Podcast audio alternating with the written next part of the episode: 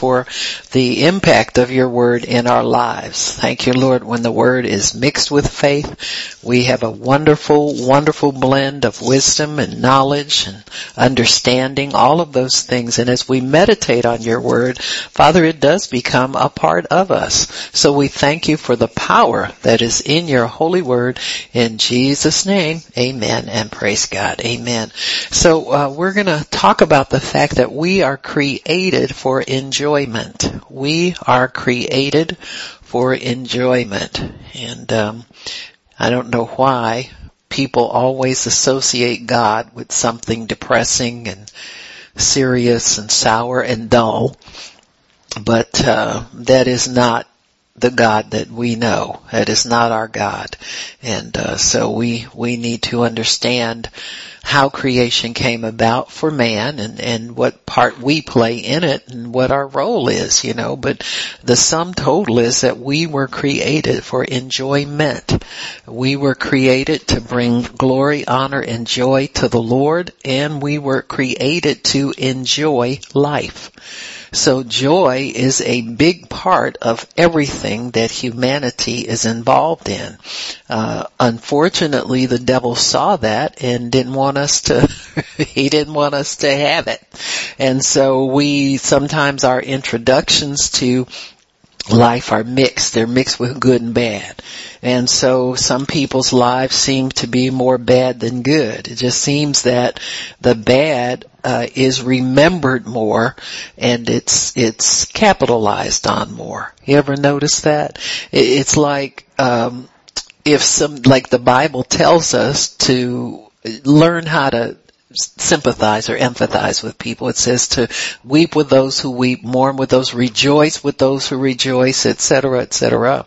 And so many times it's easy for us to commiserate with people, but it's hard for us to enter into a common joy with people because of all of the other forces, spiritual forces, negative, dark spiritual forces that come into the atmosphere and even lurk in our souls. You know, say for instance, if somebody gets something new, you've been praying for a new this or new that, and other people get theirs before you get yours. This is something that happens all the time. And sometimes too, people who are blessed in a way that they can acquire things pretty quickly or pretty frequently, and you don't know how they get them. That's the other thing, you know. So don't ever think that you're at some great disadvantage because you're crazy enough to watch what somebody else is doing instead of watching your own business, number one. I think once you start dealing with God, you learn how to stay focused on what pertains to you. And one of the things that can happen good is that if you will learn how to come into agreement with other people for their needs, then you can feel as good about their receiving what they get from God as you would if you had your own. And it keeps you encouraged, and it makes you more of a family than this little negative thing that people, a little negative twinge sometimes you feel when somebody has something that you don't have.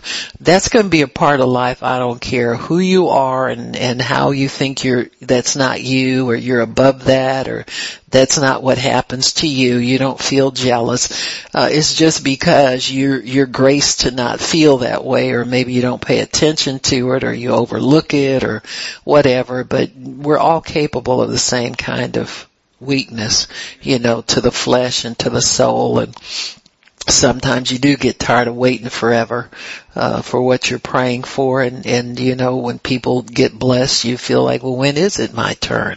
Well, when you start asking when it's your turn, that's some kind of envy right there, because it's happening for somebody else, and instead of you rejoicing and participating in their joy, you kind of take a downturn. So anybody's mind can flip out and do that. So this pertains to everybody. Every time we get together and share the things that we share, you're not above any of this. I know a lot of times Christian people, religious people get that mentality. They're looking for something deep, because this is too superficial, but this is where we live. We live in a place called the Kingdom of God, and God wants us to stay in there. And holiness and living in the fruit of the Spirit, that's how we stay in the Kingdom, you know. And the enemy's constantly trying to drag us out. He's constantly trying to pull us away from the things that God wants us to have. And he does it through these negative forces. He does it through the impact of what we hear and how it affects our soul and what's in our heart, you know. And so I believe that if we'll just stay steady with God, he'll help to root those things out of your mind, because we all are being conformed to the image of Christ. And so we all have things to have rooted out. Sometimes you have stuff in there you're not even conscious of. It'll pop up on you out of nowhere. You're like, well, where'd that come from? You know, it's in there all along. You know, and God in his mercy just allows you to live above it so you're not bombarded and plagued by it. You know, it's a part of you, but not, you know what I'm saying? So we do have to walk softly and walk humbly before God, but he has created us for enjoyment. He rejoices over us. He has joy because of us.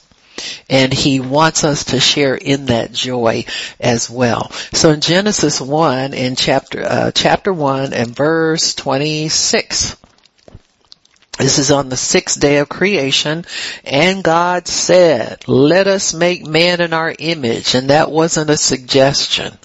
Whatever God has in his mind and his heart, it's a reality already. Okay, he's just releasing it. When he says let us, that means he's releasing it at that time, but it's already in his heart and in his mind. So he says, let us make man in our image, after our likeness, and let them, male and female, have dominion over the fish of the sea, over the fowl of the air, and over the cattle, and over all earth, and over every creeping thing that creeps upon the earth. So cattle, fish of the air, fowl of the sea, so in all living, in other words, Adam and Eve were the parents of everything living, or custodians, or lords of everything living. God created man in his own image. In the image of God created he him. Male and female created he them. So male is made in God's image and female is made in God's image.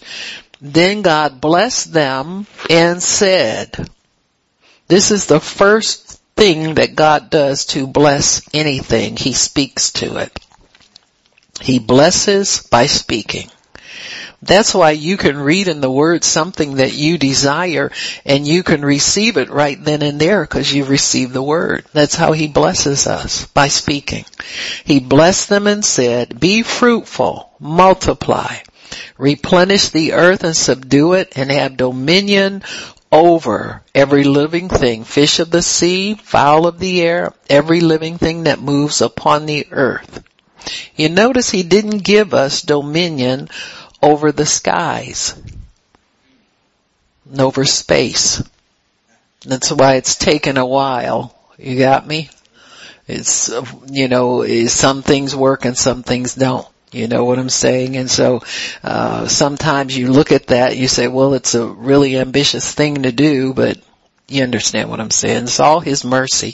It's not guaranteed. You can tap into that sometimes, but, you know, stay with the stuff God has given us to manage, and I think we'll spend our time a lot better. God said, behold, I have given you every herb bearing seed which is upon the face of the earth. So the prosperity and the increase you need is already in the earth. You're not needing him to make something new and send it to you. Everything is in the earth. So when he gives us dominion, that means if there's lack anywhere in the earth, it's a distribution and a management problem. And it's not, it's it's not ever going to show up, or somehow we need to create more stuff, or the other thing that was real popular in the 60s and 70s but is not now is there are too many people on the earth and it's going to be a big population explosion and pretty soon we won't have enough to feed everybody. You see what I'm saying? See, when God gives us dominion, he means for us to manage the earth under his authority. He doesn't mean on our own, because on your own you'll come up with all kind of wild ideas about it never being enough for everybody, and how do we get now, and the first thing people do is they start aborting babies, because there's no way, you can't control individuals' reproduction. You can just give them access to ways to cut it down. You got me? And so it's an individual that God has given each individual that ability to reproduce on their own. It says here, he put everything within everything, seed bearing, every herb bearing seed after its own kind. He did the same thing with all the animals and with man. And so, he says he has given these things to man. He gave man the earth so that he can manage it under his direction for his glory, and everybody could rejoice. So there is nothing limiting in what God says here. There is nothing that says you can't have certain things in this his initial creation plan. There are no limits here. There is no warning or caution about don't grow too much, or don't replenish too much, or don't increase too much. There's nothing there negative to put a drawback into this plan that God set into the earth when he created the earth.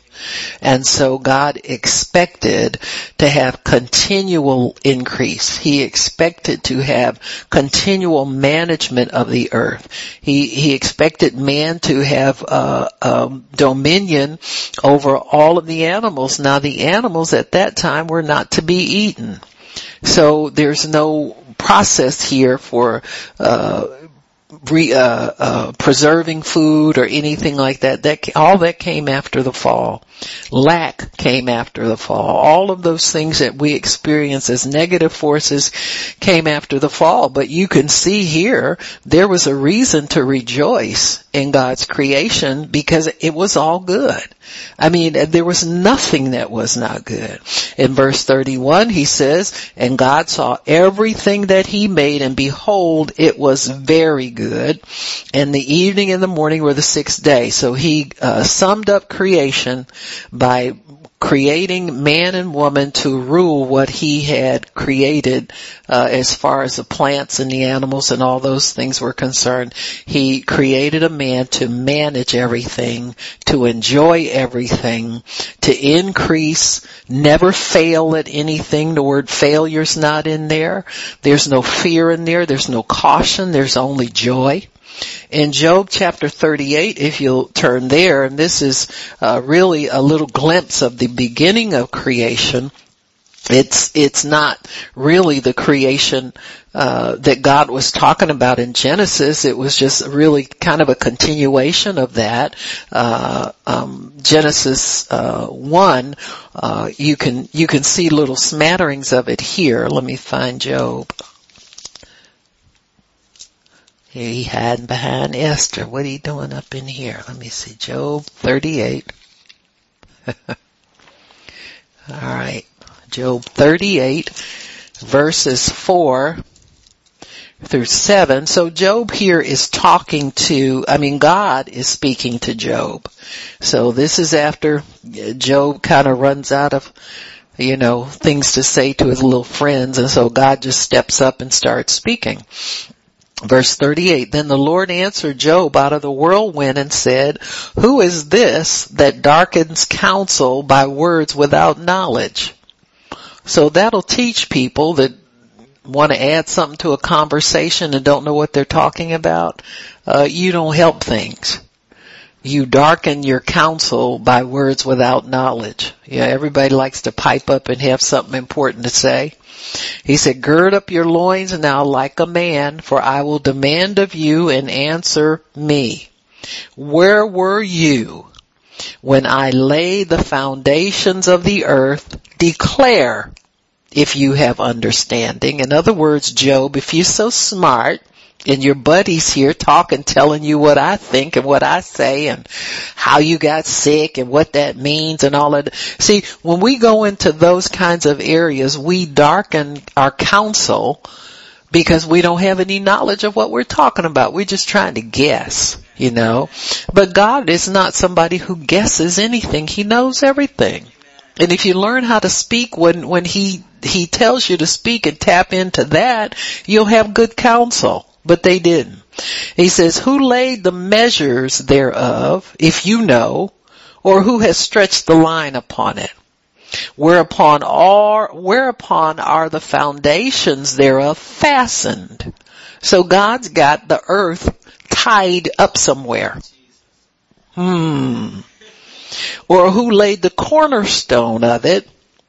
When the morning stars sang together and all the sons of God shouted for joy.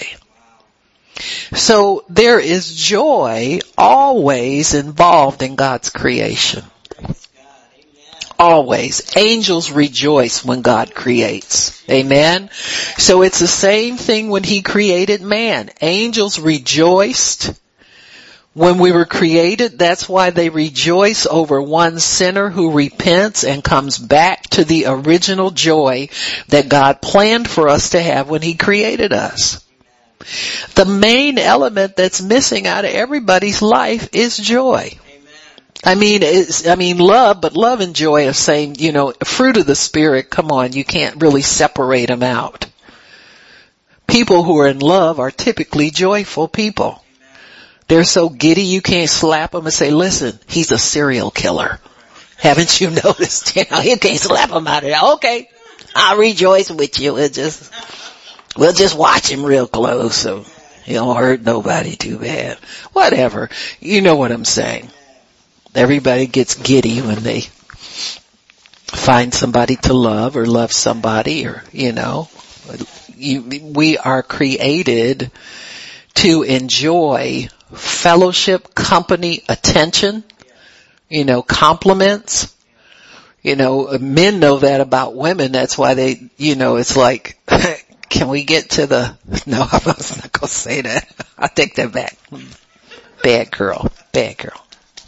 I spanked it myself already. Those of you who think I need spanking, I spanked it myself already. But you know, like, women are trying to get down to business here. What you got?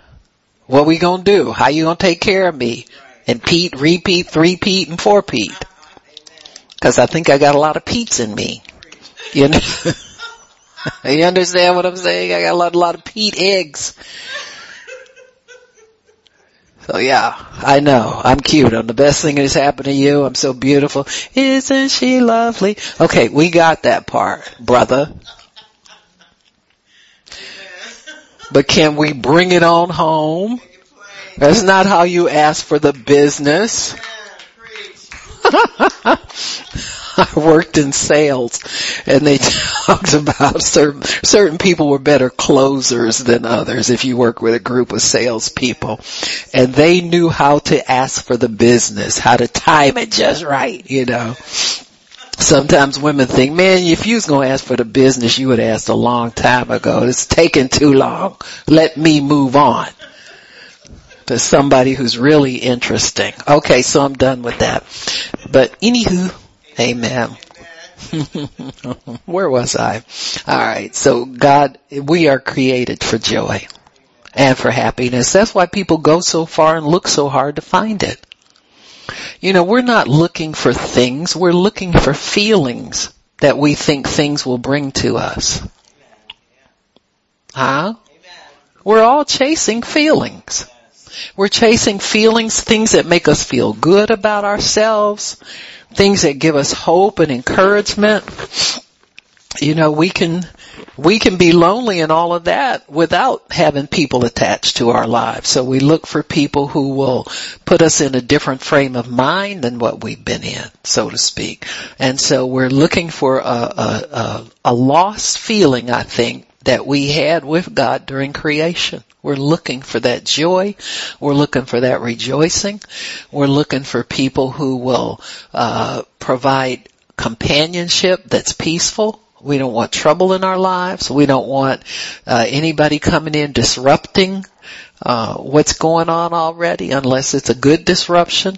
All of that. We're looking for to recapture that joy and that rejoicing and that enjoyment in life. People who do not bring joy to us, we don't usually have too much time. We don't spend a lot of time with them. And that's just normal, okay? So if you want joy, you gotta bring joy to the table. Now you can't just come up to people and always have a sad story, a sob story, and a negative something to say. You've got to bring something to the table. Or you'll be a joy killer. You'll be the kind of person people want to avoid because you're always extinguishing, amen, their joy. The other thing is we have to learn how to know what to rejoice over. The Bible says if you walk in love, you will rejoice in truth and not in iniquity. You know, you can't get happy when something bad happens to somebody. You've got to learn how to rejoice over the right things. When God did creation, there was so much joy and rejoicing. And I think it's because the angels know the goodness of God. They know and they want others to experience it. And so when God creates, He brings His goodness from inside of Him to the outside of Him. There are certain things that God has within Him, perhaps, now this is just me thinking, that the angels have experienced from the beginning of time. And they rejoice when they see that being made available to other people. And so when God begins to create the flowers and the birds and all that stuff, the angels sing. They sing and rejoice and clap their hands over God's creation because here's some more God's goodness that they get to see. It's like they know it's in Him, but they're experiencing the vision of it for the first time as well. And so that's why the Bible tells us to rejoice with those who rejoice. Amen? Because you can participate in God's joy anytime you desire, just by learning how to enter into the joy that others are experiencing. Amen. So in Psalm 118, I think it's in verse, Psalm 118. 118.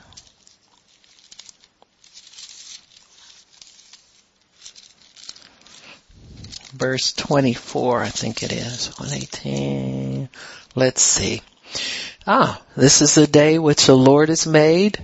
We will rejoice and be glad in it. Amen. Amen. It talks about, in verse 21, it says, I will praise thee, for you have heard me, and you have become my salvation. Amen.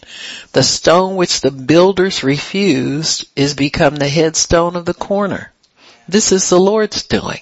And it's marvelous in our eyes. So don't count out anybody who's rejected. Don't count yourself out when others reject you. You're not wasted humanity because of one experience in life, you know. Learn how to be resilient and get up and keep. The winners are the ones who get up and keep going. You know, I mean, anybody can quit after one try. And there are some people who are so heavy with self-pity and they're worried about how they look to everybody. You look like a quitter. You know, if you really want to know, many times we just bail at the first sign of any kind of disturbance. Like we have this great imagination. It's all going to go our way from beginning to end. Well, I got news for you. You forgot to factor in the devil, who's going to try and stop you. But let your joy be in overcoming, not in noticing who's trying to hinder your walk. You got me? We're all going to have to overcome something in life, or you won't know your true potential in God, and you're going to have trouble in this world anyway. I don't know where people got the idea that trouble would never come to them, or they get some religious idea that, well, if I was doing everything the way I'm supposed to, it would go easy. What earth do you live on? Earth to person, wake up. Jesus said you're going to have trouble in this life. He said, but to what? Rejoice and be in good cheer. I've overcome the world.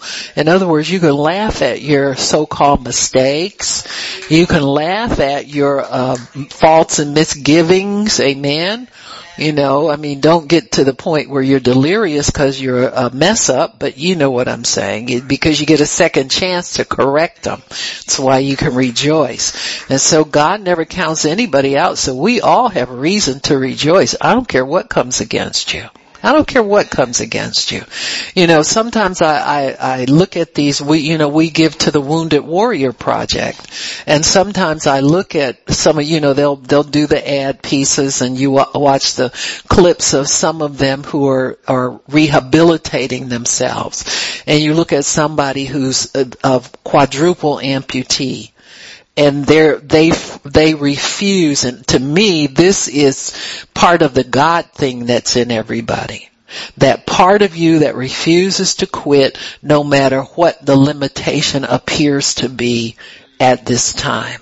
Because I'm convinced that because many of these wounded warriors continue to fight for a meaningful life, that God sets in motion their answer. Like people who are working on new prosthetic devices, all of a sudden they work flawlessly because there's somebody who's struggling to get that part working again, and now there's a use for it. God doesn't create anything just to sit around on the shelf and go waste it. And so when we see things like that happening, there's a God thing involved there somewhere, where there's faith involved, where there's help involved for people. I never condemn anybody by trying to help people, no matter what they're doing to help them. People think, well, you can believe God to grow a limb back. Well, in the meantime, you can do that, but in the meantime, let's create something to get this person up and walking around, keep their morale up, keep their encouragement up, and all that kind of thing. And some people just get on those devices and use them, and they work beautifully for them. So it just depends on how God is so merciful. Whatever faith you put out there, He will help you with it. But I am convinced that many of our developments and many of our creative things, as far as help is concerned for people, come because there's somebody out there in need who is praying for it and who really, really would like to have it. So praise God for those abilities that He gives people to create things that are helpful. So we were in Psalm 118, and we say, this is the day you've made. You're going to rejoice and be glad in it. That's the purpose of every day that you have. God does not plan days. Now, the devil plans all the time to upset our day. But you can overcome that. You don't have to stop and curse the darkness and get mad at somebody and throw a tantrum and all of those out of control things. You've just set yourself back a great deal, because now you've released all of that a negative spiritual force into your atmosphere. You've spoken words that the enemy can take and run with and create further chaos in your life. If we could really stop and think about what we do when we react emotionally and when we react in negative emotions and we're out of control, we would definitely stop doing it. Because you'll notice that people who succeed learn how to hold their peace. They learn how to be kind and peaceful people. They learn how to be gentle people. They learn how to release the fruit of the Spirit everywhere. And when you see failure, more chaos, you can track it down to a mouth that doesn't know how to control things. And you can track it down to an angry spirit that gets out of control very easily. You can just as easily, people, it's amazing, people will control themselves over situations where they're intimidated. Like if, people who like to spout off at, certain groups of people that they feel like they have power over. You get in a group where they have no power and they learn how to be peaceful people. So there's an art to that. And so it's that you don't want to create problems for yourself. You want to be a person of joy. You want to be a person of self-control and temperance and patience and love. Sometimes you need to look at people in your surrounding and say, Lord, help me to love them so much that I don't want to disturb their life with my bad temper or my bad mouth or my bad attitude. You understand what I'm saying? I mean, these things are easy to correct. We all got to correct something. I'm believing that we're all a lot more spiritual than we used to be years ago when we started. So we're all on a walk and a journey in God, and we're all developing ourselves in the fruit of the Spirit. But I'm telling you, joy will snap you out of the worst, stupid tirade and mood if you learn how to tap into God's joy. And I'm not talking about psyching yourself out of anything, but I'm talking about stepping over into the kingdom where there's righteousness, peace, and joy in the Holy Spirit, and you can abide in God's love and His joy, and you don't have to go through all this crazy stuff that the enemy wants you to live in. You don't have to live in the cesspool in that nasty pot of sin and negative expectation and negative speaking. So learn how to let God get control over your words and your mood. Don't stew and let your brain be on fire and you're just trying to think of every negative thing you can think of about somebody. Learn how to grow up. If that were you, somebody thinking those things about you, you'd want to take them to court, but yet we'll do it for somebody else, So we got to grow up and stop that. So in creating man, God evaluated him by blessing, elevated him by blessing man with goodness. Amen. So God created us and lumped us in with all of creation. He looked around everything He created. He said it was all good. Amen. So when God confers goodness on us, that goodness sticks to us. Amen. It's not something that gets away from you. So we have really more good in us than bad, because good came first. Good is stored in us on a deeper level. I don't care how bad the person is, they have an inclination to do something good for somebody at some time in their life. So good is really kind of hidden in us on a deeper level than anything that has to do with sin or unrighteousness, or I believe that, because I believe you can find good in every person when it's triggered to be released.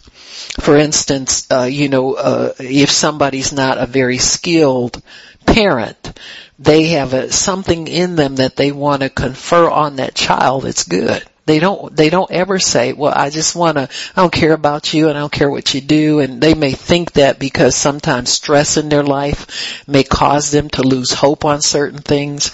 But there's something there where you can see a parent, no matter who they are, is trying to deposit something good in their offspring. I just believe that. Now there's some mentally ill people out there.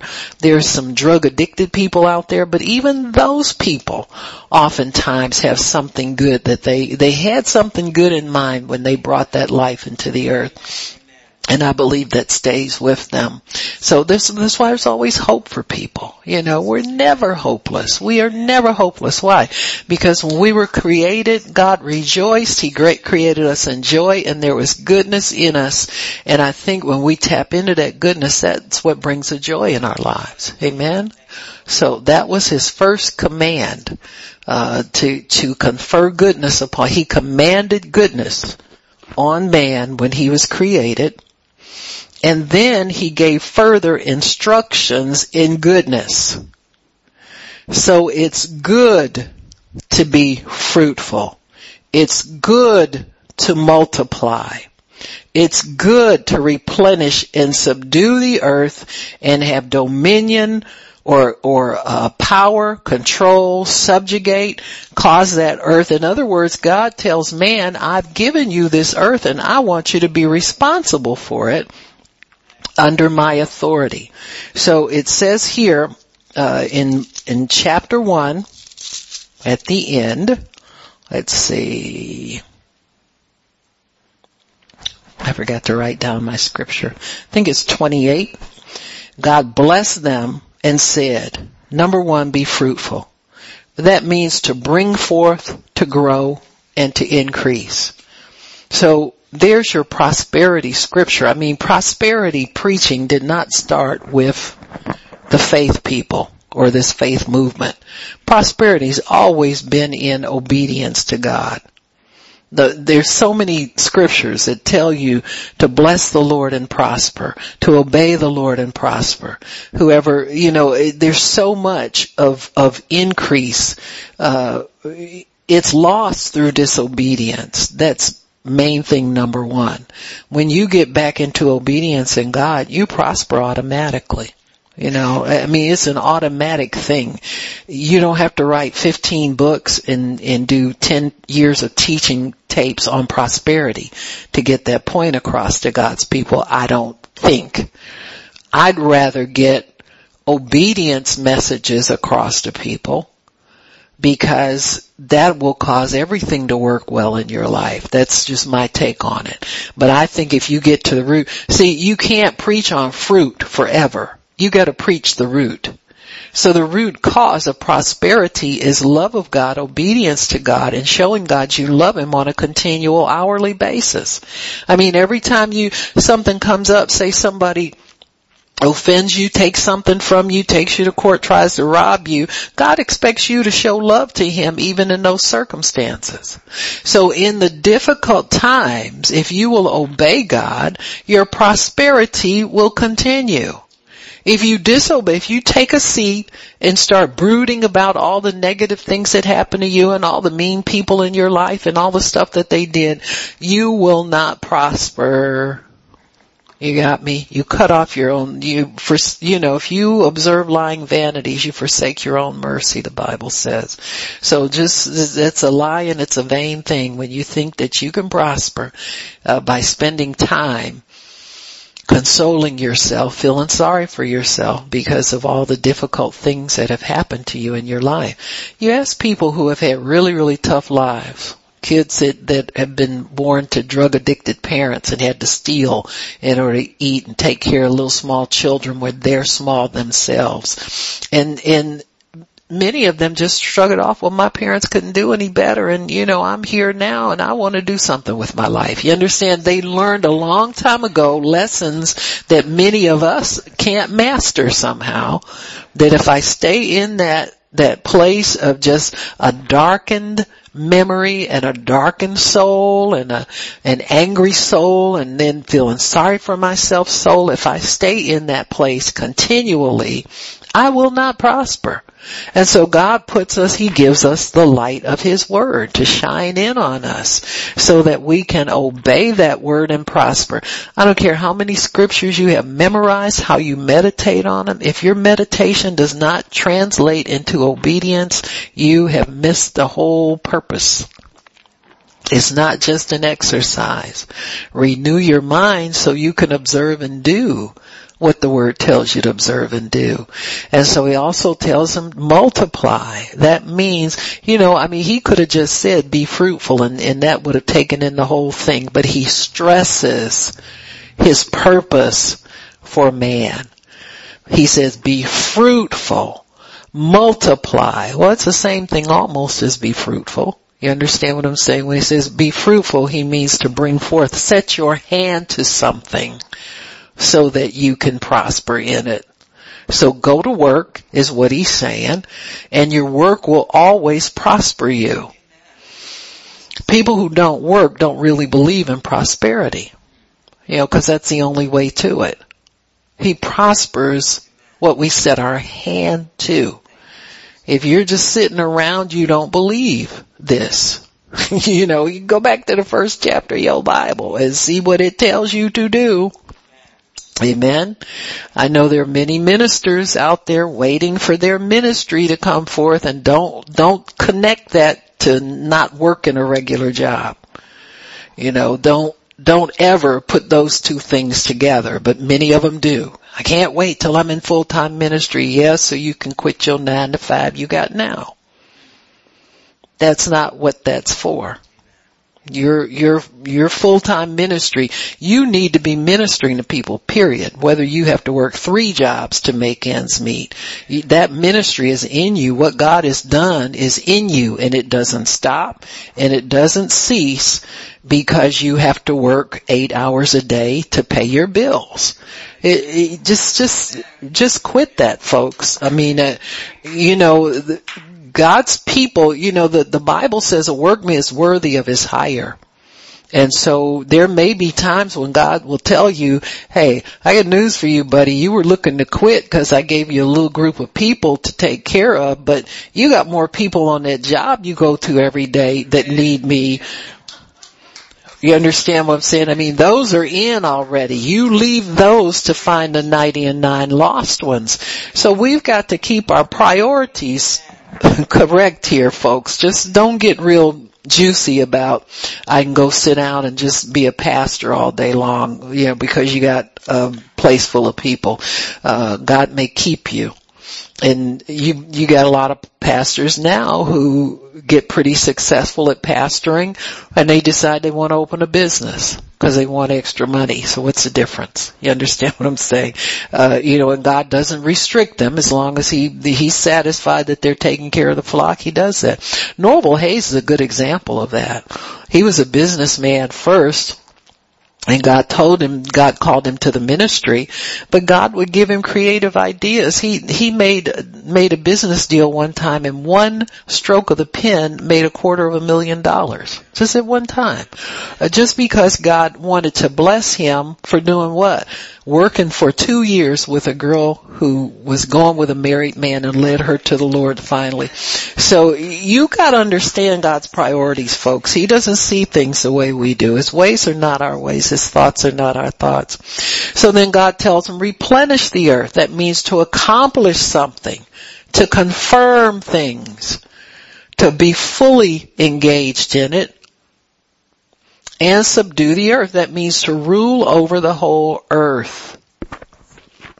Dominion means to keep your head to it. Keep your head down. Stay focused on it. Don't just do this here and there, but let the earth and what goes on here be your responsibility. You know, cut your grass, mow your lawn, you know, shovel your snow. You know, take care of your property. When, you know, I had a wind blew, you know, on my house for some reason, you know, all the things that was wrong in the original building you find out, or people tell you that's what's wrong, but we would have a problem with, wind taking the siding off of our house, and the siding was off. I know it was, almost a year. It was from one season to the next. It was going into the summer season, and I was praying about it, and I had been talking to God about it. You know, I don't get worried about stuff, folks. I stopped that many years ago. I thank God for it, because you can mess yourself up being hasty, getting worried, and I'm very careful about who I let get involved with working on things. I ask God who can do it, and I ask him to send me people, and I don't argue with who he sends. This is where people get in trouble. Sometimes it's not the person you think it ought to be, or the one you like, or one you think does such marvelous work. You need to pray about everything. And so one day a gentleman stopped, and he pulled into my yard, and he came up to me, and he said, ma'am, he said, I've been driving past your house for 6 months. He said, and I finally got time to stop. He said, yeah, I could pass down this street every day on my way home from work for most of my jobs. And I was looking at your siding that's missing. And I kept thinking, well, stop in and tell her about it. And I said, nah, she probably doesn't have time for you. He said, or the weather was bad, or I didn't know if you were here or not, because I, go 6 months. Took him 6 months. I said, where have you been? And so I told him my spiel. I said, I've been praying for you to get here for 6 months. And he said, oh, I'm sorry. But, if it were an emergency. Now, see, people looking at it will say, oh, it's getting wet and it's getting ruined underneath it. Well, if it were an emergency, he would have stopped. You understand me?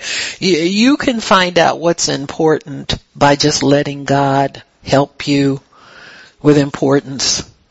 And people get mad at me because I don't get worked up about stuff. I don't say, well, you worked up enough for both of us. Well, I'm all going to join the party. You understand what I'm saying? But I think if you stay peaceful, you stay calm.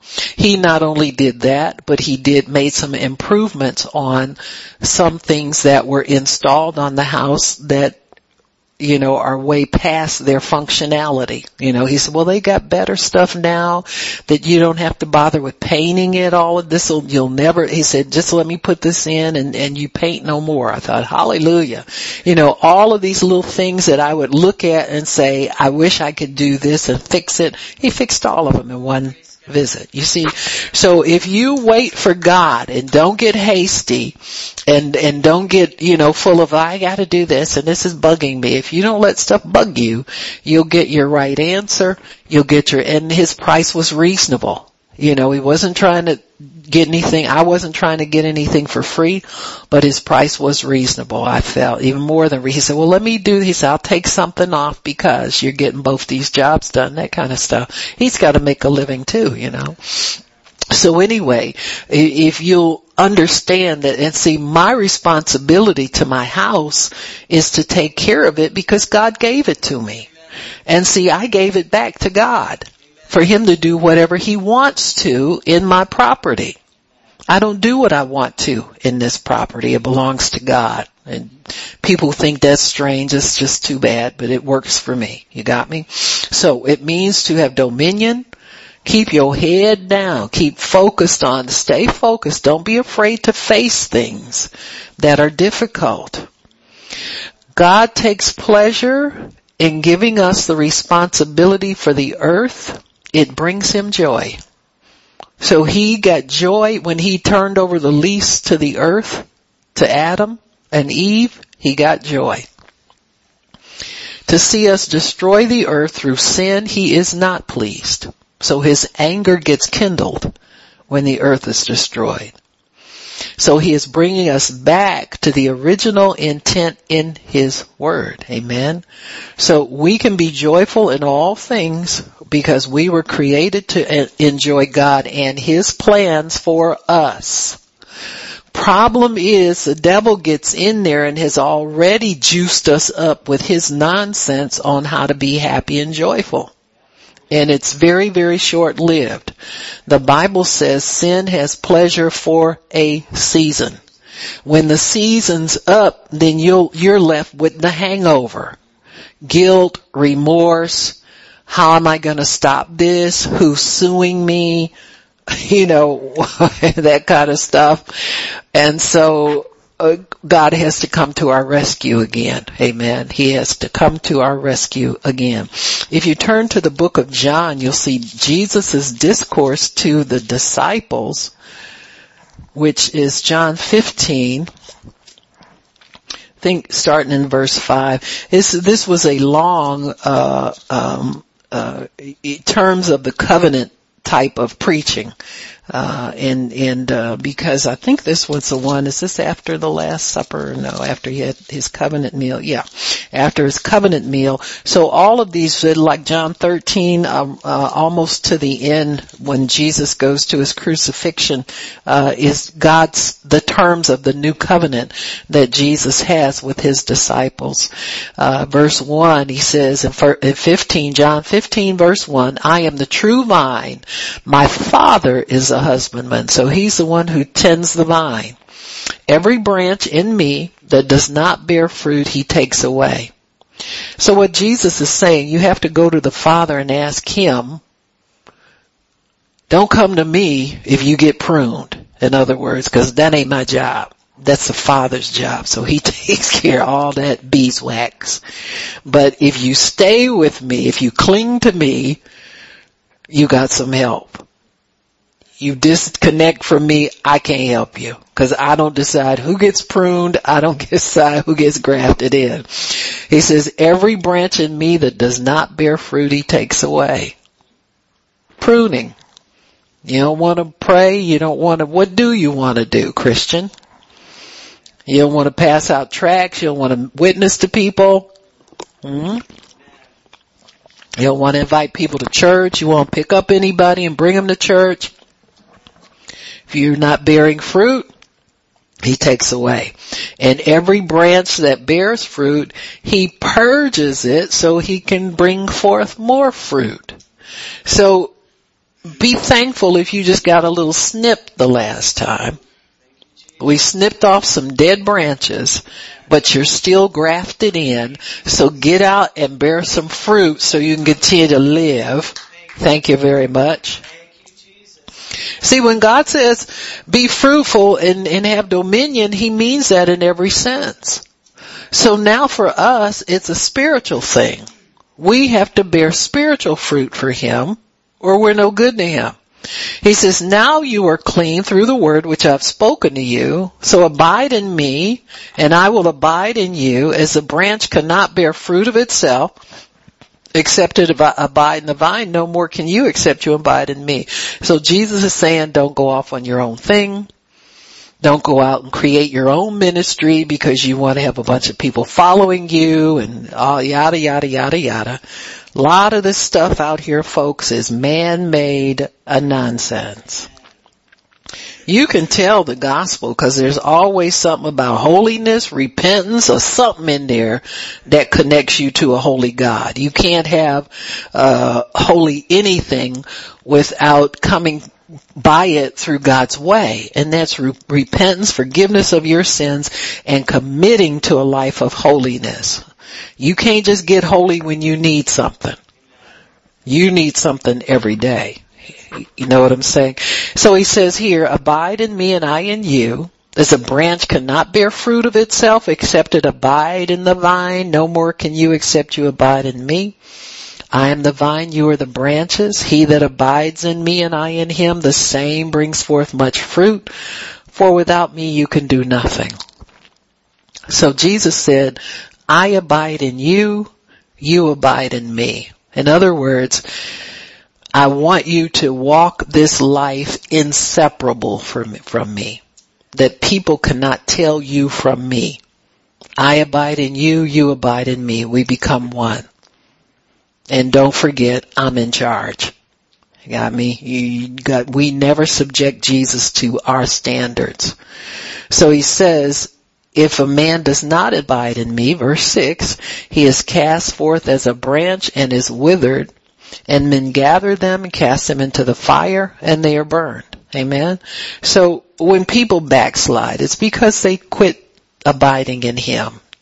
You know, there's something, little irritating thing the devil keeps bugging them with, and he gets in their heads and he talks them into, well, it's not worth it anymore. You know, the first thing they do is get mad at the saints. You can always tell the devil's messing with people. And then they get mad at the church they're in. Then they're mad at the pastor and the leadership. And then they want to quit coming, or they come when they want to. And, you know, it's just like a slow death. And they don't realize, but God's cutting them off. Now, they can get regrafted, but you got to straighten up. We don't take, you know, come on, folks. This is a holiness thing. All this bad attitude and stuff, it's best not to mix it in with God's people. We survive better in an atmosphere of peace, love, joy. Amen.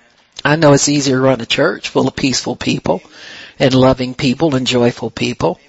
You know, you have some people with problems here and there, but they can't be rebellious people. Amen. They have to be submissive people. Amen. That's what God likes. So like it or not, that's the rules. So He said, if you abide in me, my words abide in you, you shall ask what you will. So this is the capper. This makes it worth it. This makes holy living worth it. This makes forgiveness worth it. This makes loving people worth it. Because there's always a payoff when you obey God. Just like from the beginning, He created us in joy. He created us to enjoy life. He was joyful when He created us. The devil took it away. And He wants us grafted back into His root system so we can enjoy life again. You only enjoy it by abiding in Him. You won't enjoy life by expecting other people to like you and pay attention to you. That should have ended when you were able to walk or crawl, Babies, when they crawl, don't want to be picked up anymore. You got to chase them little rascals down to change a diaper, So, it's just normal to want to get independent on your own without all this catering. Then we get grown, repent, get in the church, and all of a sudden we want people to pick us up and cater to us all the time again. Come on now, you know better than that. He wants to give us our full joy again. It was stolen in the fall. A lot of stuff was stolen from us, but joy was one of the majors. He says in verse 8, "Herein is my Father glorified, that you bear much fruit." Well, it couldn't be easier than that. God is glorified when you go back to Genesis 1:27. Be fruitful, multiply, replenish the earth, and subdue it. We're right back at the beginning again. Wow, is this easy? He said, if you keep my commandments, which were broken when you let the devil convince you that you could be smarter than me. He didn't bother to tell you the fine print that's what got him kicked out of heaven. He said, keep my commandments, you will abide in my love, even as I have kept my Father's commandments and abide in His love. So abide in me and I abide in you. If I keep the Father's love, you can keep it too, because I'm the one inside of you helping you to do it. He says, these things have I spoken to you. Why? Oh, guess what shows up again? The same joy that I had when we created you in the beginning, that returns when you learn how to abide in me and my words abide in you. He says, I'm doing this, that in me you have joy. The devil's been telling you all this time that I didn't want you to be happy. I'm going to take everything away from you. You get saved. You can't do this. You can't do that. And it's going to be boring and dull and all that. He's lied to you all this time. Yes. Amen. He said, and I'm telling you that when you abide in this covenant that I give you, he says that my joy might remain in you and that your joy might be full. He says, I'm telling you this so that my joy can remain. In other words, you won't lose my joy because of circumstances. You won't lose my joy because of things that don't go well. If things don't go well for you, you just keep obeying me. You just keep doing what I tell you to do. You keep trying to please me. You keep doing the best you can to please me. And don't pay attention to what's going wrong in your life. Before you know it, I've fixed it and straightened it up.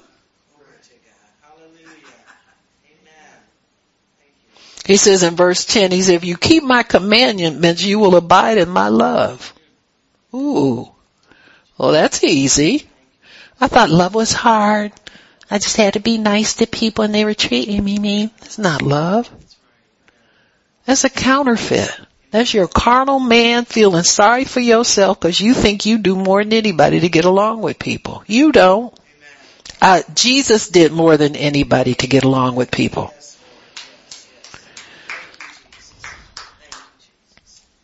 Grow up. It says in verse 10, if you keep my commandments, you will abide in my love.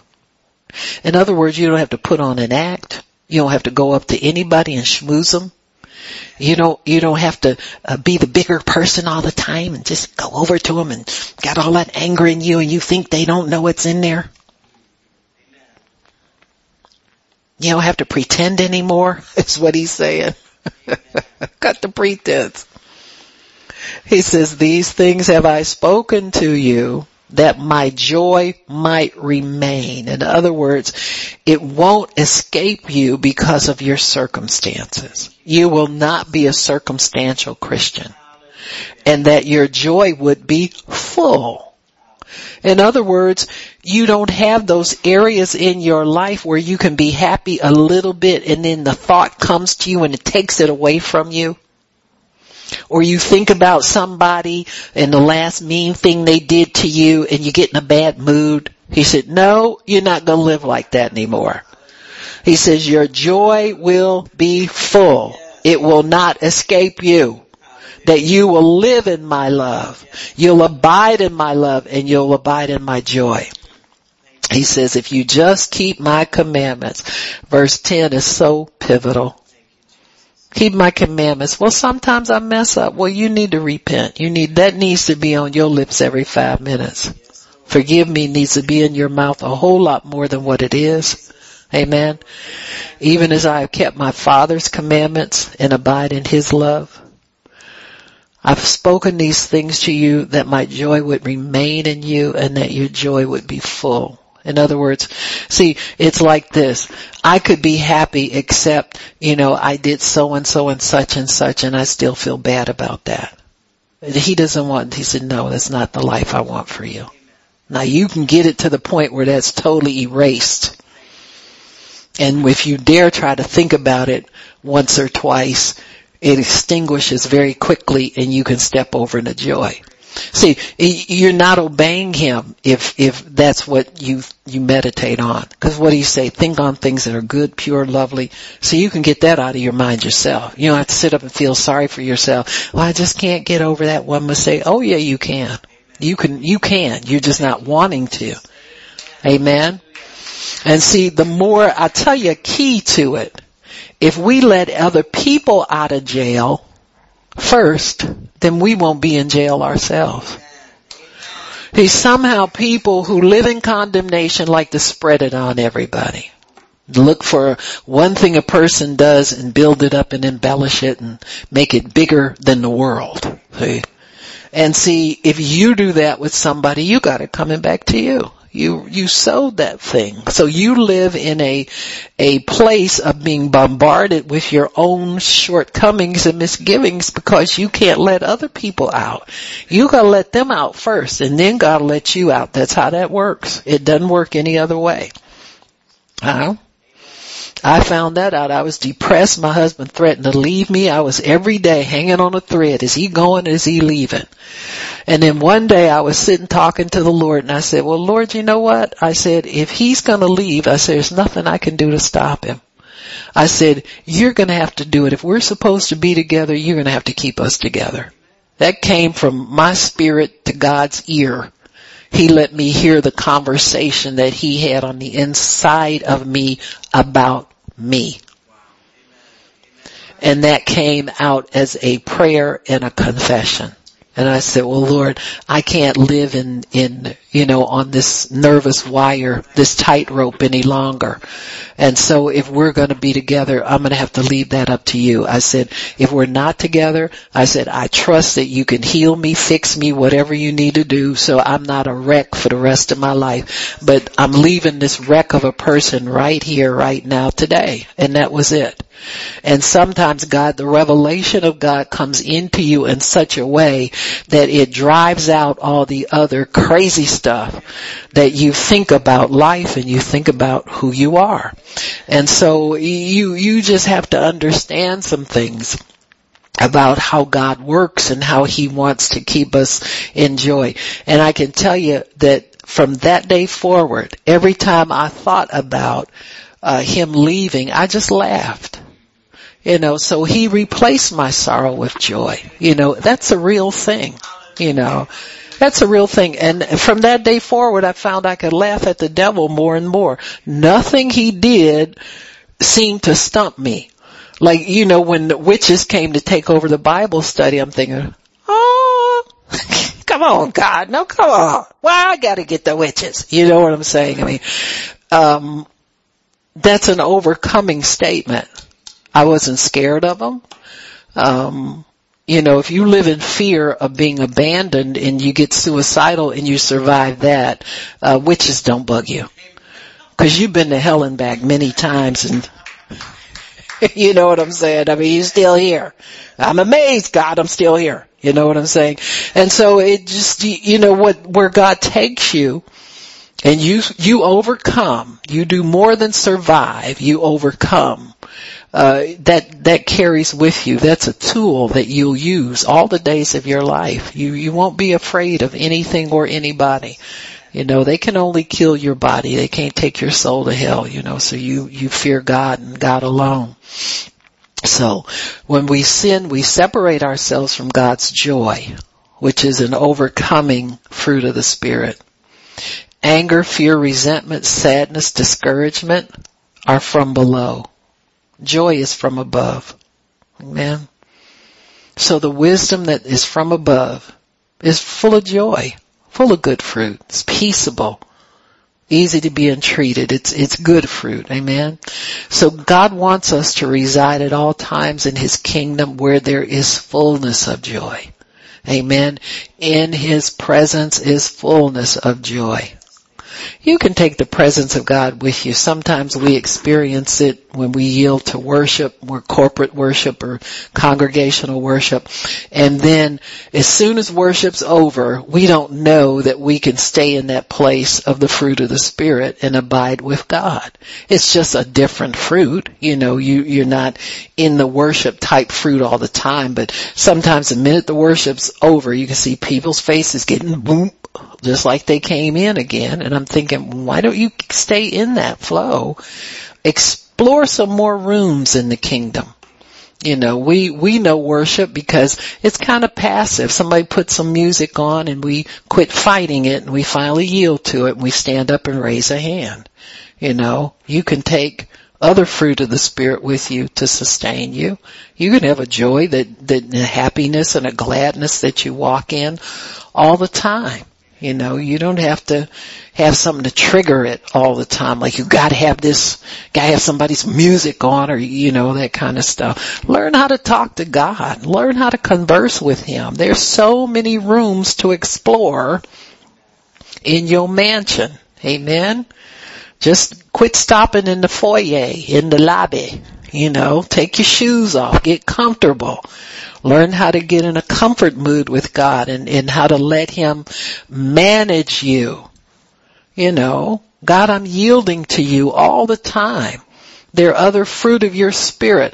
Like sometimes people get easily made angry. You know, it's just trigger things. The devil hits them constantly. Boom, boom, boom. There you over in a bad mood already. Well, learn how to talk to God about that. God, let me explore the room of peace so I'm not easily angered. You know, the word says that. Be not easily angered. Let me explore the room of gentleness so that I'm not trying to bully people into my way of thinking all the time. I don't have to have all the attention all the time. Let me learn how to go somewhere and sit down and be a joyful person and just enjoying other people's presence and company. You understand? Just understand there's more than you have experienced. And if you're short-circuiting on some things that you really need from God, just tell Him, God, let me explore another room in your heart. And I'll let you into that room in my heart. And I can find joy there, and I can find peace and contentment there. Let that be my joy, is getting to know you, abiding in you, and you abiding in me. God, show me what that means. You know, those words are a little confounding. You know, I mean, you think you understand them or you don't understand them and you skip over them for the 30th year that you've been reading that scripture. Let's not skip over it this time. Let's find out what it really, I live in you and you live in me. Whoa, wait a minute. You live in me. I live. Well, who's living? Who's doing the living? Well, it's Christ that's living in you all the time. So you live in him, he lives in you. The greater one always dominates. So it's like this. He says, if you let me have control of your life, I'll live my life through you, and you can live a sinless life.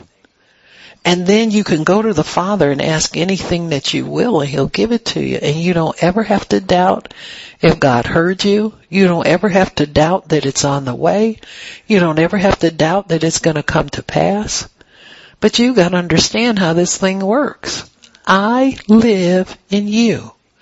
You live in me. Well, you're going to do small living in me, and I'm going to do the big living because I'm the greater one. So you can never get bigger than me in your life. But you got to learn how to submit to me and let me subdue all of those things that would hinder this dual life that we have. I'm co-laboring with you. You are a joint heir with me. And together we have all things that pertain to life and godliness. I'm helping you in your faith. I'm helping you to acquire the things that you need in life. I'm helping you to be the one who gets victorious over everything. Amen? Amen. Why don't we stop? Father in heaven, we thank you for your word. We thank you, Lord, that we were created for joy, not for anger, bitterness, resentment, sadness. That may impress some of our carnal friends, but Lord, we want to impress you. So, Lord, we thank you for all that you do, all that you're going to do. Thank you for the greatness that you're giving to us by abiding in your vine. And we don't mean just money. We don't mean fame. We don't mean any of that. But we're great in your eyes, and that's the most important place we can be great. So we thank you for it, Lord. In Jesus' name, amen and praise God. Amen. Amen. Praise God. If anybody needs prayer, come on up and get prayer, but we are dismissed. Amen. Praise God.